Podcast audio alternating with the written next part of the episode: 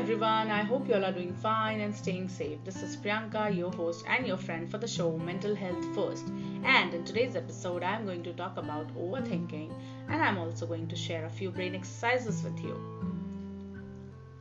Overthinking may result in procrastination, which is symptomatic of a psychological disorder. Its existence has been linked to depression, irrationality, lower self esteem, anxiety, and other neurological disorders such as ADHD, which is attention deficit hyperactivity disorder. Worrying or stressing over something a lot is itself an illness. And when you let this fear occupy a house, make a you know a house inside your little mind space, it starts to take over your life and eventually leads you to a lot of mental disturbances in the long run because uh, obviously there are so many things which can we cannot control and that's where we need to work. The moment you you find yourself in that uh, sticky zone ask yourself am i overthinking this or is it for real? Is it worth it? Is this in my control? Can i change this? Can i do something about it?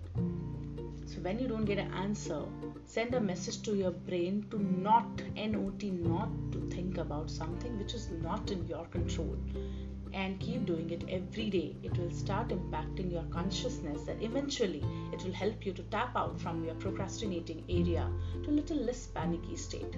It takes time, obviously, it's not just a one thing one day which will, you know, it will just change everything inside you. It will take time, but we can at least start practicing it. There's no harm in it. Because one of the interesting facts about our mind is that it has difficult time distinguishing between reality and imagination our body stimulates the same neural networks causing blood pressure, breathing, and heart rate to respond to a reality of getting a thing done or imagining it, right? So there is like no uh, particular distinguishing factor for our brain.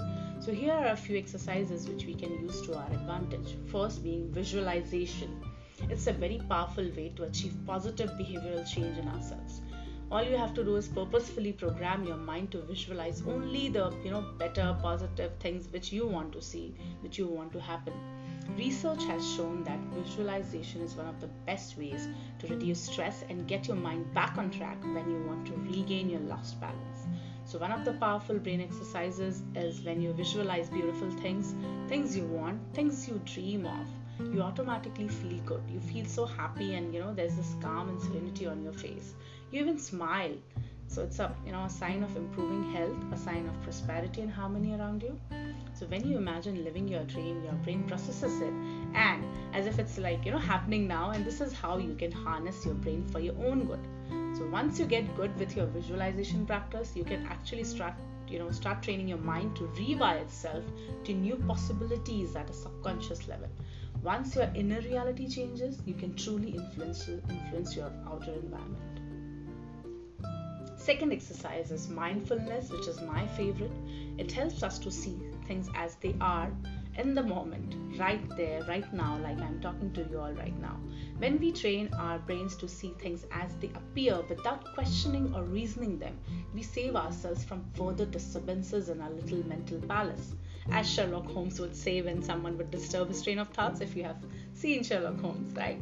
So, one of the most mindful brain exercises to stop overthinking is when you get stressed and find yourself overthinking, use some breathing exercises to restore calm. So, breathing helps to improve your concentration and decision making abilities, even when you feel under pressure mindfulness is kind of meditative thing it works for me connecting through you know through my breaths to my inner world. It helps me to calm down immediately. It's sort of a meditative thing that propagates a simple theory of being in the moment and nothing else, leaving the past, which is already gone, and not worrying about the future, which is so unseen and beyond our control. Last exercise is Sakshi Bhav. I find this brain exercise a little similar to mindfulness though, but it is very interesting. I learned it through a friend of mine. It implies the theory of seeing your life as a third party.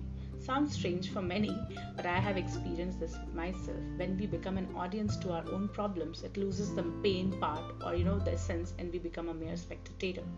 So now I'm not saying that if someone snatched your wallet, you should stand there and watch him go. No, hmm. but this brain exercise is just to stop overthinking will not only save your energy but will, it will also work the unwanted, maybe wear out the unwanted mental chatter and the amount of unbearable disturbances it creates in your brain right after having a heated argument, a fight, or a quarrel, or you know some disagreement. So it helps you.